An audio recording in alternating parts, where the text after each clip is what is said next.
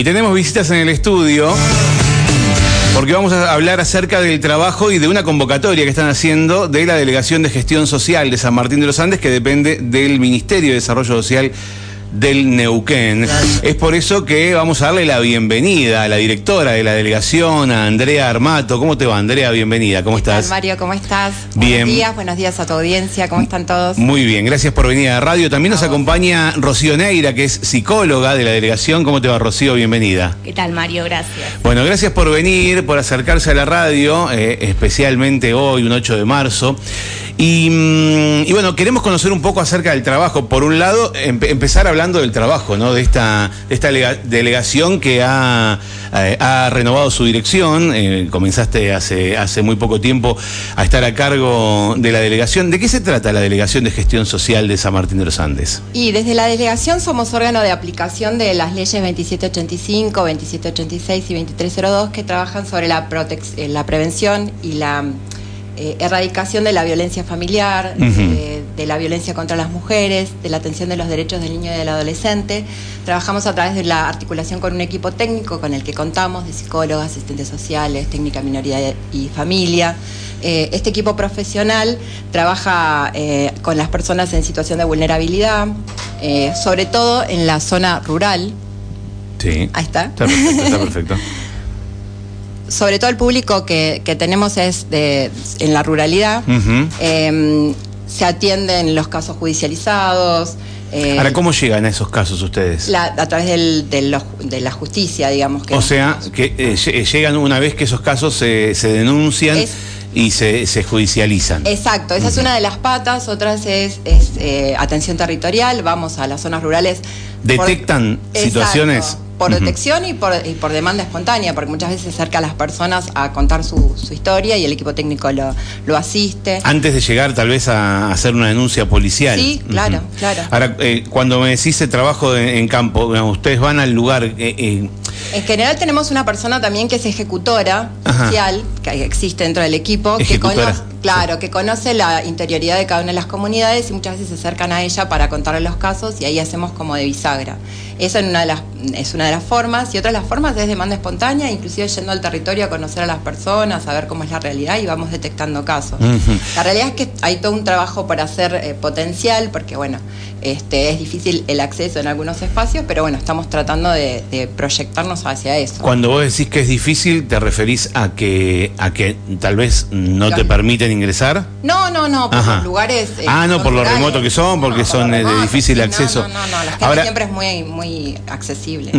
Ahora hay algo que es eh, que es interesante porque no todo el mundo denuncia eh, y, y- y tener el ojo para poder detectar cada situación es muy importante. Ahora, ¿ustedes detectan y actúan de oficio? Eh, tenemos la, la, la potestad de hacerlo. Ajá. Sí.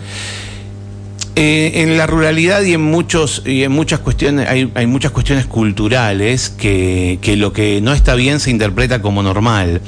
Eh, eh, no de alguna si- manera lo que nosotros tratamos, con, sobre todo con acciones como la que estamos planificando para el próximo miércoles, el, el 16 de, de marzo, tiene que ver con eso, con la sensibilización y con la visibilización de situaciones que están normalizadas Claro. y de alguna manera que nosotros tenemos que empezar a, a mostrar que no es no está bien. Lo- hay muchas cosas que tienen que ver con las tradiciones populares de todas los- las sociedades, no necesariamente de las zonas rurales, sino de todos, que están normalizadas. Entonces, a través de acciones como estas, donde hay un equipo técnico que puede trabajar desde lo profesional este tipo de, cuestiones que tienen que ver con la violencia, eh, se pueden este, como hacer emergentes y entender qué cosas desde el día a día estamos normalizando que no lo son. Por eso esta actividad es interesante, por eso la convocatoria tiene que ver no solo con a las mujeres de las zonas rurales, sino también de las personas, de las mujeres de, acá de la localidad, que se puedan acercar. Es una actividad muy linda porque tiene que ver con, se llama eh, Pensamos... eh, Pensando en el futuro. Pintemos juntas nuestro futuro. Pintemos juntos nuestro Pensando futuro. en el futuro. Sí. Pensando en el futuro y es un poco a través de la expresión artística que relaja, que hace de joining, eh, ir eh, charlando sobre estas realidades, tendiendo redes, conversando sobre las realidades de cada una, eh, conociendo las experiencias y trabajándolas dentro de un marco técnico. Entonces, desde esas acciones de sensibilización es donde las personas van viendo que no es normal lo que está normalizado.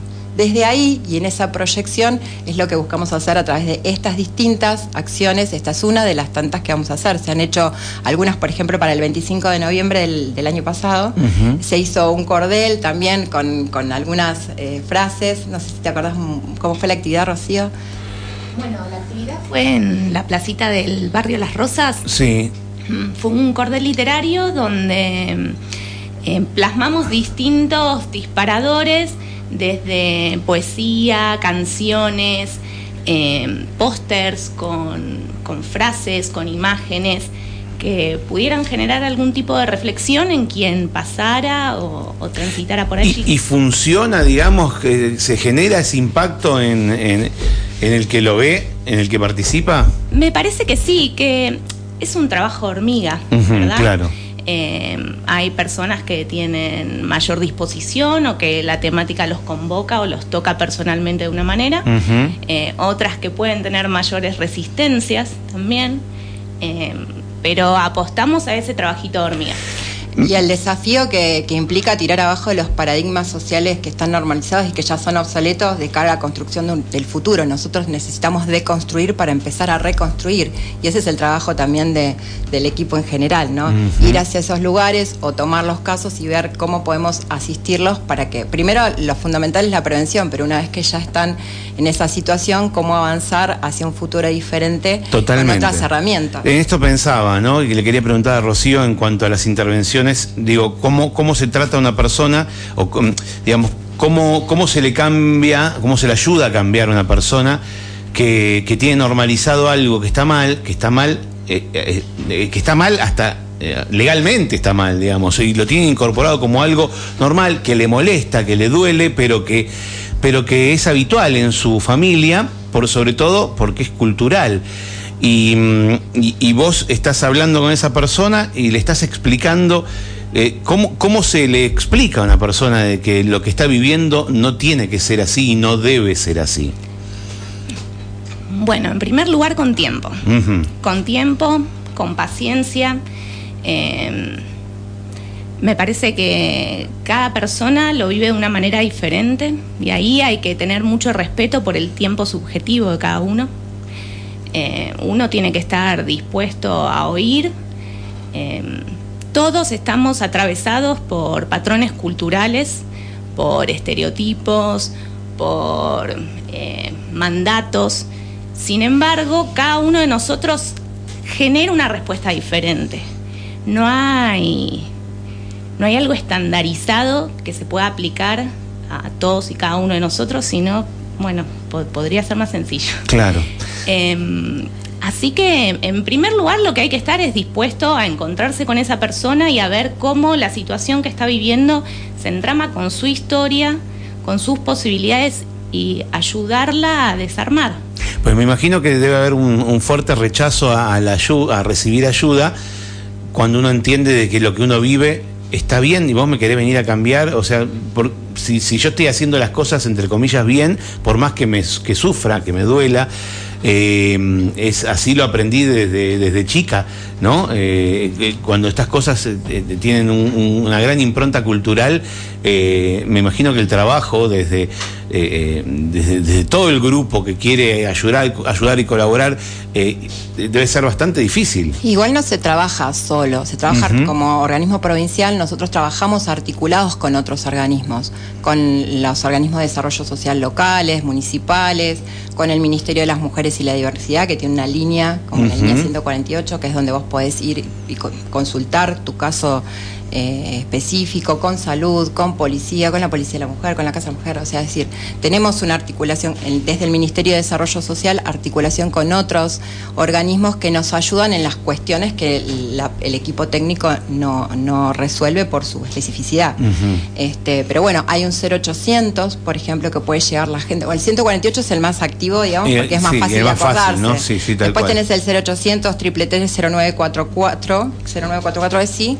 Este, este, o el teléfono de la delegación, que es 428-038. Cualquiera de esos espacios son espacios donde las personas que sí de motus propio ven que están en una situación que, digamos, se dan cuenta o quieren consultar, más allá de lo que viene por justicia, la persona que siente que no tiene dónde resolverlo puede acercarse y eh, y ver, por lo menos consultar en, a través de qué programas se puede ser asistido o a través de qué líneas o cómo podemos articular con otros organismos para que actúen en esas situaciones. Decime, Andrea, ¿en qué, en qué otros, porque recién hablábamos de, por ejemplo, violencia, violencia de género. Eh, ¿En qué otros casos eh, ustedes eh, intervienen? ¿En qué otro tipo de consultas les pueden hacer en la oficina? No solo es violencia de género, sino todo lo que es violencia familiar o todo lo que tenga que ver con los derechos de los niños y de los adolescentes. Nosotros somos parte de la Subsecretaría de Familia y bueno, tenemos diferentes programas que asisten a los estudiantes, este a, los que tienen algún tema de salud que necesitan resolver. Hay programas sociales de soporte que son de, propios del ministerio, pero que no son eh, tampoco eh, o sea, el equipo técnico evalúa acorde a las situaciones de cada uno, tiene una entrevista de diagnóstico, charla, el, o sea, ve la situación personal y entre el equipo técnico resuelven si... Por dónde se encara, ¿no? Exactamente, por, dónde se encara, si hay que derivarlo, si lo podemos atender desde nuestros programas, etc. Cuando me decís equipo técnico, ¿qué, ¿cómo está conformado? Tenemos dos psicólogas, acá tenemos una, eh, una técnica en minoridad y familia y un asistente social. Ok. Así que, y una, una ejecutora, chofer también tenemos para, una ejecutora que nos ayuda para ingresar a, los espacios donde ella tiene más, más acceso. Ajá, bien. ¿Y, y tienen mucho trabajo? Digamos, eh, eh, es, ¿es permanente la consulta o la intervención individual? Tenemos más trabajo de lo que es eh, nos trae en la parte judicial, desde la justicia. Ahí tenemos bastante copado el trabajo. Eh, de las entrevistas y de los diagnósticos. Hay un campo bastante amplio en ese lugar. Estamos empezando a trabajar con las acciones de mm, prevención y sensibilización para hacer visibles estas situaciones y ir marcando ese timing en la sociedad de a poquito. Hablábamos recién de procesos. Sí, sí, sí. Y mm, estamos viendo también el tema de, bueno, por una cuestión de recursos y de accesibilidad, cómo vamos a llegar a, territorio antes de que se nos venga el invierno. Claro. Así que es eh, cuestiones que ya se resuelven, que la, ya te digo, la parte de la justicia la tiene bastante me, me, sorprende esta, esto que me contás de, de, que se judicializa mucho, quiero decir, de que desde los ámbitos rurales también se accede a, la denuncia, y veo por lo veo, por lo visto, en, muchos casos. Eso es bueno. sí, es buenísimo, me sorprende para bien. Hoy se anima a decir lo que le pasa, decir, no, no queremos que esto Totalmente. siga siendo así. Eh, es un avance, por eso cuando hablábamos de, del porqué de la actividad, yo vuelvo siempre a lo mismo, ¿no? Es porque hoy estamos en un lugar, desde la época que se conmemora del, porqué del 8M, de la masacre de, las de las huelguistas, desde ahí a hoy hemos recorrido un camino donde la gente se anima a denunciar esos procesos de violencia, esas situaciones que no encuadran. Eh, hemos recorrido un camino largo a, hoy, ¿no? A través de tener letra de ley, hoy que nos protege, que podemos eh, denunciar, que ya no estamos tan vulnerados dentro de todo. Entonces, este tipo de actividades a futuro tienen que ver con el camino recorrido, en qué situación estoy hoy como colectivo, digamos, y a qué apuntamos, ¿no? ¿Qué acciones necesitamos ir reforzando en el futuro? Y en este camino está bueno que la gente vaya perdiendo los tabúes y decir, bueno, así no es la ley me protege, yo voy a ir a pedir que me proteja. Bueno, a ver, recordemos la actividad. La convocatoria es para el 16 de marzo. Me contaban que es en la plaza de la terminal, en la placita nueva, en la que está, eh, está, renovada en la terminal. Bien. Eh, ¿A quiénes invitamos? Invitamos a, todas las mujeres en general, público en general, eh, no solo del área rural, sino de la localidad y quienes quieran acercarse. la temática, ya la contaba, se llama Pintemos Juntas Nuestro Futuro. También surgió de un trabajo en equipo, las ideas, estuvo muy bueno el trabajo y se decidió hacer como una especie de cuadro grande eh, con, aportes. Eh, va a salir lo que va a salir. Esto es arte. Es un, dibujo grupal, es, un, arte, arte. Eh, que, se va a ir integrando. Exactamente. Bien. Y bueno, después vamos, pensamos, tenemos pensado o colgarlo ahí en la terminal o en alguna escuela rural. Vamos a ver, nos va a quedar divino seguramente.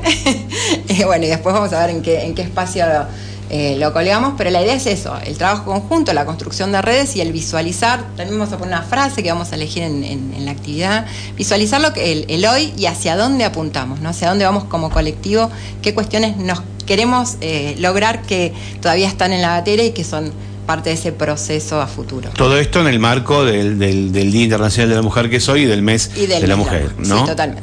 Muy bien, entonces, convocatoria 16 eh, de marzo. La actividad va a ser de 9 a 14 horas, allí en la plaza en la plaza que está en la terminal, la placita que está renovada al lado de la terminal. Si lloviera, se suspende, se, reprograma. Vamos a ver si la, gente de la terminal nos recibe. Adentro, adentro, adentro, de la terminal. exacto. Está bien, nos, acomodamos de alguna manera, pero el 16 de marzo lo hacemos. De 9 a 14 entonces, pintemos juntas nuestro futuro. Es la convocatoria de la Delegación de, de Gestión Social de San Martín de los Andes, que depende del Ministerio de Desarrollo Social del Neuquén. Les agradezco mucho la visita. Gracias a vos, Mario. Y dejamos la radio abierta a disposición de la delegación para todo lo que tengan para comunicar, todo lo que quieran convocar, estamos para eso. Genial, gracias. Muchas gracias. Bueno, las escuchaste Andrea Armato, la directora de la delegación, Rocío Neira, que es psicóloga y parte del equipo de esta delegación de gestión social de San Martín de los Andes. Faltan dos minutos para las 10 de la mañana, quédate, que ya volvemos, dale.